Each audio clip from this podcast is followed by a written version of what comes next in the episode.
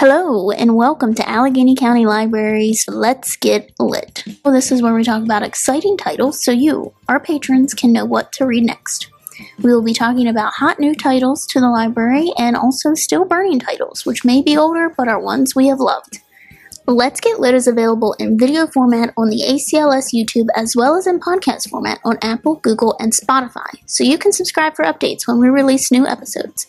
Let's Get Lit will be bi monthly, and we would love your feedback as we do this. Contact information will be in the description as well as at the end of the episode. Any titles mentioned will have links to our catalog in the description as well. Now, let's get lit. I'm Allie. I'm Shane. I'm Liz. I'm Laura. And we are starting with our March movie madness today. This will be a two part two part podcast. Let the madness begin. Let the madness begin. Well, Shane, you had the question, sir, so let's start. Uh, first topic would be which book would you like to see adapted into a movie or series, or one that needs to be readapted because the first one sucked? I mean, there's a lot of those, and don't even start about Stephen King right now, Shane, because I feel like you will. But this is no, this is exciting. So I'm going to plug a book quick. One of my favorite authors is Louis Bayard, and he does like alternate history or historical mysteries. And my favorite book that he's ever written is called The Pale Blue Eye, and it's about when Poe was a cadet at West Point. Yes, Poe was a cadet at West Point. Just let that sink in for a little bit. In actual life, um, before he was a writer. So the mystery is that there are um, cadets being murdered at West Point. Detective comes and Poe helps them solve the murders. And I was looking at Louis Bayard's uh, website yesterday, and they're actually going to make The Pale Blue Eye into a movie, and Christian Bale is going to play the lead role. So um, I hope he doesn't yell at everybody on set. But other than that, I think it's going to be really good. The person that Christian Bale was yelling at yeah. was notorious for messing up on set. Just throwing that out. Oh, there. I did not know that Shane would have feelings about this situation. I like Christian Bale. Okay, okay, I like him too. This wasn't really meant to be a personal attack on Christian Bale. He's an amazing actor. He is. is he going to have to transform his body for this role? I don't think so. I think he just needs to be like um, be a gentlemanly detective. So no, I don't think he's going to have to. I hope he doesn't, but I, he will do an amazing job. I don't know who's playing Poe, but because he likes to do uh, different. Well, yeah, the like the mechanic. Wigs, was that the name of it? The mechanic, or when he lost all that weight? Yeah, yeah. Oh my gosh, that was scary. Liz, what do you got? Nothing. Well, well yeah, The Nightingale by Kristin Hannah. Well, oh. That's being made into a movie. I think December of this year. Right. Is the oh, can't wait. And lots of book clubs will be watching that. Oh, because wow. that was a really popular book. Well, Firefly Lane is on Netflix. Yeah. Okay. Well, I was going to go with a sci-fi series, but I tend to be a rom-com lover. I think would be really great is Get a Life, Chloe Brown. Uh, it's had a lot of hype around it. It's got a lot of snarkiness. It is uh, basically a dislike to love romance with a woman and kind of like the maintenance guy in her building. And he always catches her doing like really weird things, so then she just is so mean to him. but it's so good and the chemistry is great. I'll just choose one of the many that I'd like to see realized. Um, and that was actually tried before as a single movie, The Dark Tower. This is the um, the book series by Stephen King. It's like eight books now. It's very yes. Yeah, very uh, involved. Very. Um, the movie was not good for a lot of reasons. I never watched it. Don't. Don't. um, Idris Elba was a really good casting choice. Yeah, I, I liked the cat. Yeah, but, but Matthew McConaughey is not really what I had in mind. yeah, he's like, not really sinister. Yeah. yeah. he's supposed to be charming. I guess that's what they, they lean too heavy on that. Um, so we're supposed to get a TV series that was dropped by Amazon last year, but I'd like to see uh, HBO pick it up and do it with um, Mike Flanagan, who did Doctor Sleep. Oh, okay. Um, and Gerald's Game. So those are two uh, King adaptations. I love Gerald's that, Game. Yeah, he did really well with those. Also, Frank Darabont should get involved. He did Shawshank and The Green Mile and The Mist, which are, you know, three of the best. They are good. We're agreeing right now. Yeah. Uh, yeah, this is just the first page. first topic. Um, I also would like to see it maybe as an anthology series because each book is kind of different, has a different setting, and it's kind of all over the place. You know, like the uh, um, concepts and worlds they visit are pretty strange, and um, I like to see maybe uh, animated. Violence can get cartoonish at some points, and have, there's a you know there's a talking train and what good film and book series does not have a Donald yeah. Drake? Um, I'd like to see uh, the Jack Reacher series done uh, and recast it without mm-hmm. Tom Cruise. Tom Cruise is completely wrong for that role. I think we agree on that, my friend. Mm, uh, Michael Shannon would make a great Jack Reacher. I think mm. um, he's got the personality, I think, and mm-hmm. the uh, height certainly. Uh, one more, I want to throw in David Fincher and Aaron Sorkin returning to make The Social Network two. Uh, they made the first movie in 2009, and a whole hell of a lot's happened for uh, in the Facebook world since that movie was made. Did you like the casting of Absolutely. the original one? Absolutely. I thought it was really well done as well. I like to see them return um, and do the you know the ensuing story mm-hmm. about how Facebook is news coverage. They, let's say to say the least, yes. That, yeah, yeah, I thought the casting. I I'm not on social media. I've never joined Facebook, and I love that movie. Yeah, I mean it's a great story that doesn't require you to care about like boards and yeah. uh, social media. And Eisenberg's um, great.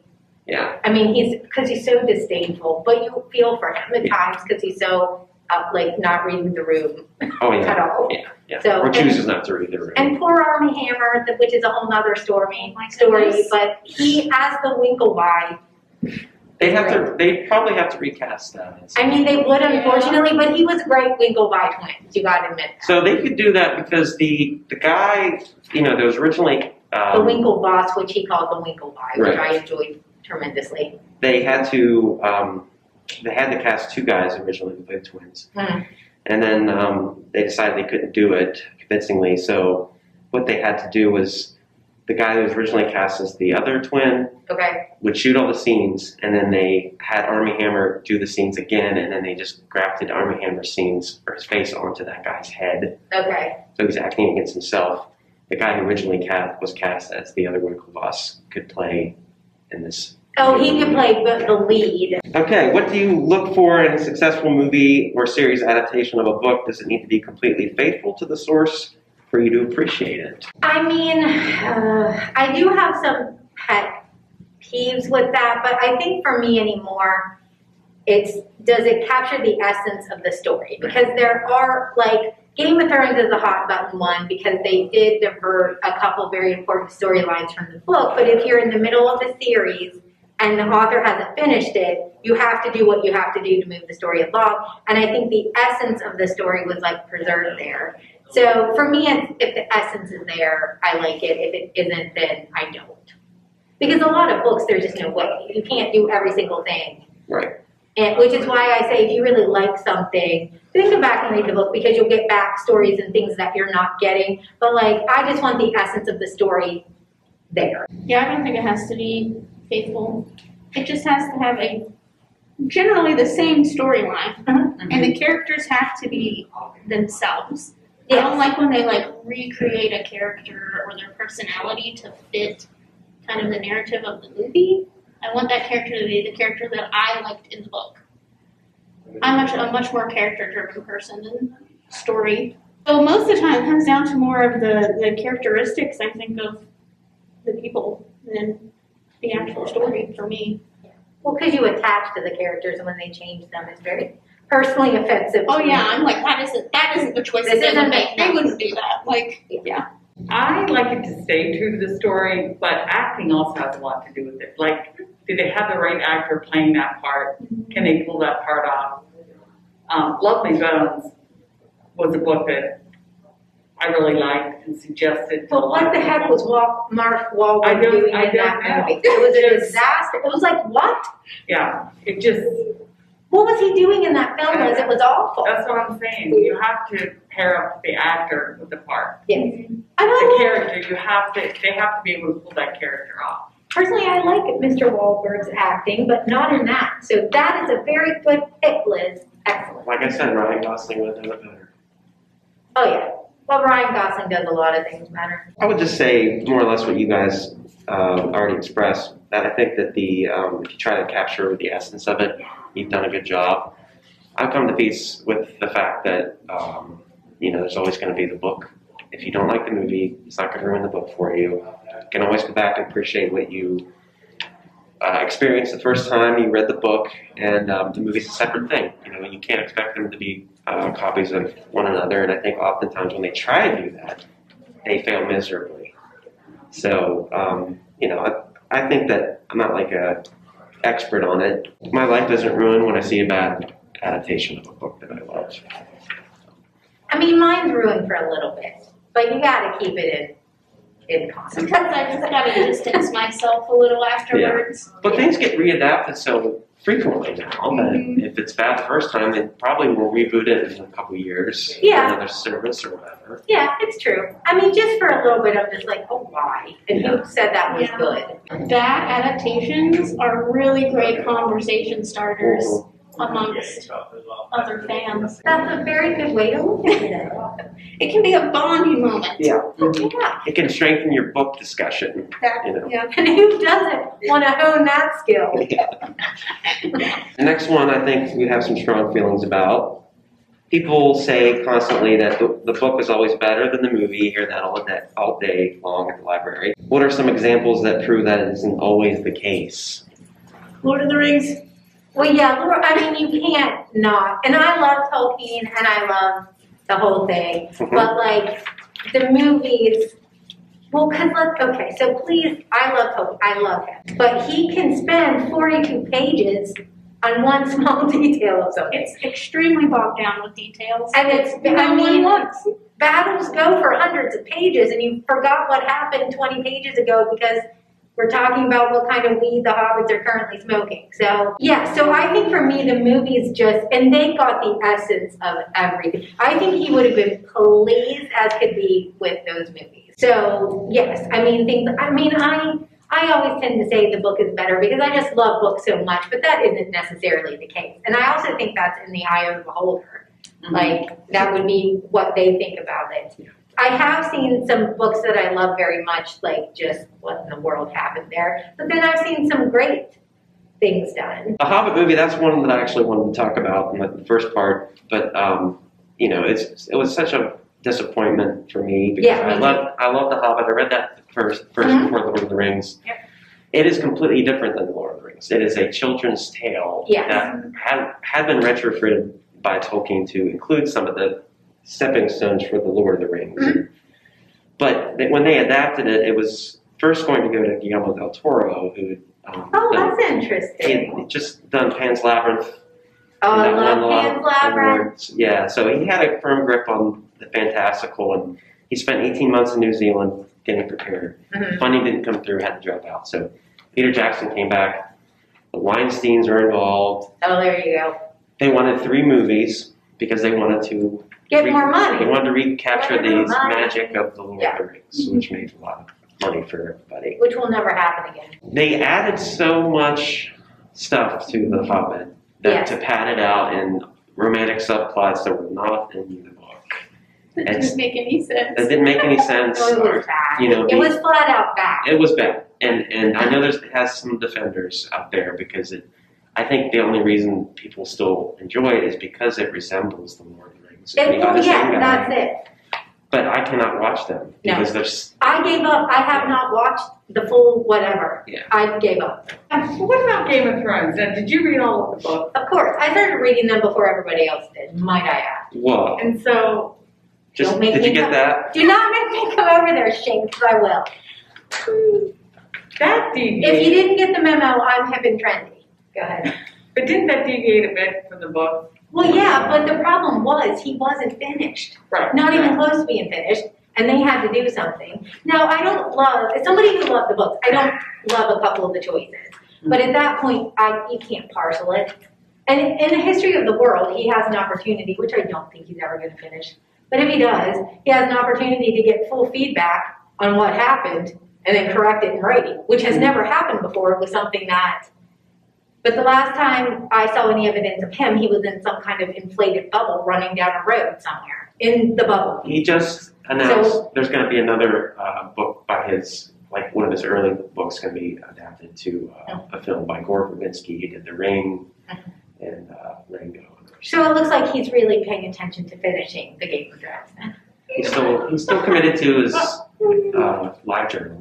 He's committing to making me upset. I mean, we watched, my husband and I watched the whole thing. Yeah. We just couldn't wait for it to start. I liked the interview, quite frankly. Uh, there's a lot, again, here that I could get into, but I'll spare everyone and just focus on uh, a couple. Um, one of my favorite movies is Blade Runner, um, and it's based on the Philip K. Dick book, uh, Do Androids Dream of Electric Sheep? It's a 1982 sci fi film.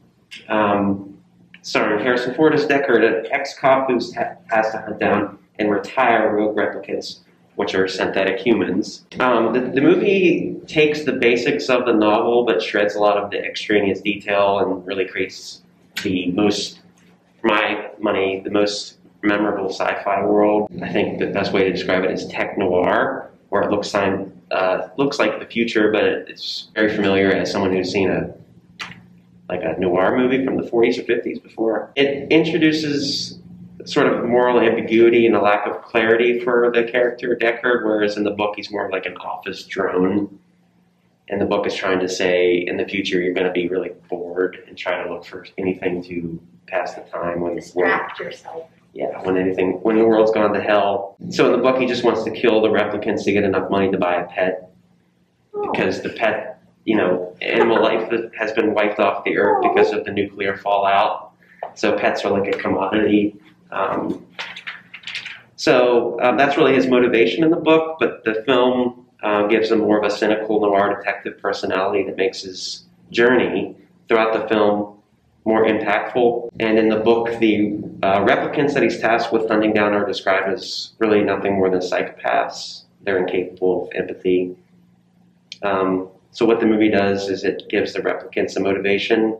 They're searching for more life and coming to terms with the universal fear of the unknown. So, um, for me, apart from being a really good uh, sci fi action movie, it really challenges the viewer with sort of philosophical questions about like what real life is.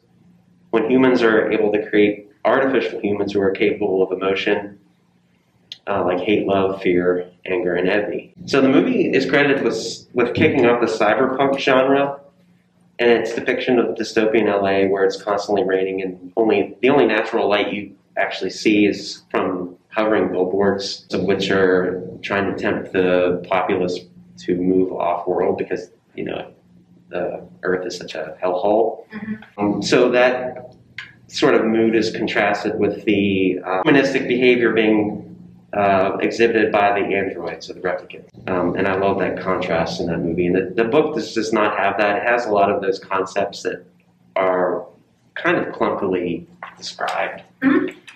So Blade Runner um, is definitely an improvement on the book for me. There's one I haven't watched, but I've heard uh, Fight Club the movie is much better than the book. It is. I mean, it would be. It's a pretty good movie. Yeah. I've never read the book, but that would be like Ed Norton, Brad Pitt. Like it would be hard. Helena Bonham Carter. I love everything about the sentence I just said. So yeah. It would be hard, but I've never read the book, so I couldn't say. But yeah, yeah I'm assuming that it would be just because it is such a cult classic. Yeah, yeah. It, for a reason. The book is a little interesting, so I can only imagine Oh, you've never seen the film? No, I have not seen the movie. But you've read the book. Mm-hmm. Oh, okay, that's interesting. I should read because the book isn't long, is it? It's pretty mm-hmm. short. No, just um, to see. It's just that Chuck Palahniuk is such a interesting writer. He's a very specific taste. Yeah, he pushes the boundaries. I've never read anything much written, as possible. So. Your first Chuck Palahniuk will be your favorite Chuck Palahniuk, and then everything else is just weird. So maybe I would just do Fight Club just to get the well, because I've seen the movie a million times and I love it. So choke is a good one to start with. I've never, and, um, yeah, I'm, i know nothing about Invisible sadly. Monster. One's my favorite. Yeah, Fight Club's great, great improvement on the book. I think. I think it makes it more exciting, like the editing and the does a better job at yeah. depicting what. That's very good editing. Yeah. do we want? Do we want to talk about The Shining here? I mean, Shane like I will get upset because you have to represent the act, Stephen King's actual point. I think that the here, my fundamental belief is that you don't have to do that. my fundamental belief is that you do, Shane.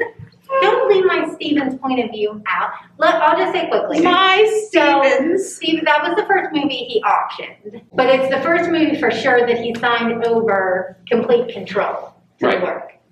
And then, so his fundamental point, as I understand it, was it wasn't a good experience, first of all. Second of all, like the changes. And mm-hmm. second of all, he really seems to have fundamental issues with the progression of the Jack Torrance character because it changes his fundamental message of the story. Do I think the Shining movie is better than the book?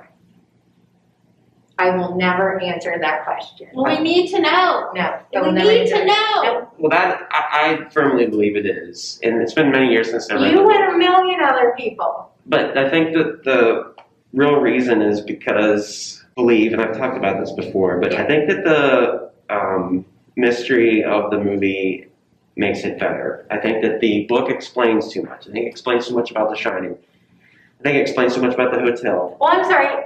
Too much, too much good writing. No, not good writing. Just over explaining.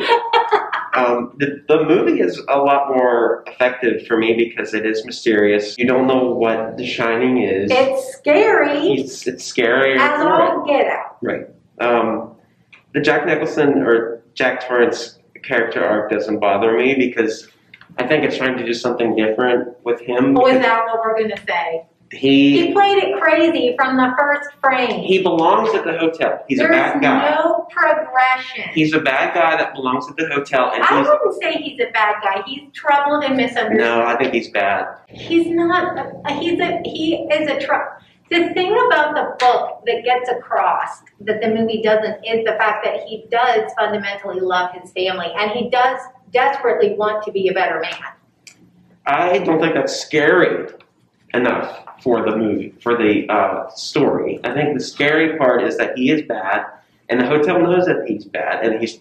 The hotel knows he's weak. The hotel's trying to draw him back into the world because the he's a weak man, but he does love his family, and he does turn he does turn out being a jerk face, but yeah, he played him crazy from the get go. I really appreciated that part, and I think that the tone of the movie uh, is so incredible. With the, I mean, it is. I'm not gonna. I, it's been on my top ten list before. I'm not gonna say it isn't, but I do understand where Stephen King is coming from, and I do. To me, the personal struggle of like a weak man who's made some really bad choices, but still fundamentally that struggle of him loving his family is for me the launching point for the rest movie is so, the movie is fantastic. Like who would say it wasn't? Like the opening sequence is the best opening sequence maybe of any movie. It's yeah. close. Yeah. Um, so I mean, and, and if you think about the time when it was made, I mean, it was there was nothing, nothing like that. I mean, it was crazy. Horror was in a bad place when that movie came out. Really bad. Like that's the first intelligent. Yeah. I mean, it takes you on. Like it's not just jump scares. Right. It takes you on a whole journey. Right. And it could go either way. You don't know how it's going to go. The jump scares are from the titles launching at you. Remember when they do the uh, yeah. the day progression is. Yes. Yeah. And it does that. Yeah. So. The blood in the elevator, the creepy twins, it's all of it. And it's not explained. Why, no. why is there blood coming out of the elevator? Because it makes sense for the story. You don't have to explain it. I mean, I could explain it, but nobody, people are tired of hearing me talk already, so. His movies scare me. Who's? Literally. Stephen King. Seriously. Is anyone I've ever watched the whole way through? It's That scary. Shawshank Redemption? It's scary. Uh, yeah, I don't watch the I had to stop watching. I did. Cujo? That's nothing. Yeah, I'm sorry. When you- a dog acts like that, I just for you to death. Oh, Yeah, I'm sorry. but I mean, Stephen King does things like The Shawshank Redemption, The Green Mile, Hearts in And I watched The Green Mile. Stand by Me, things that people don't like.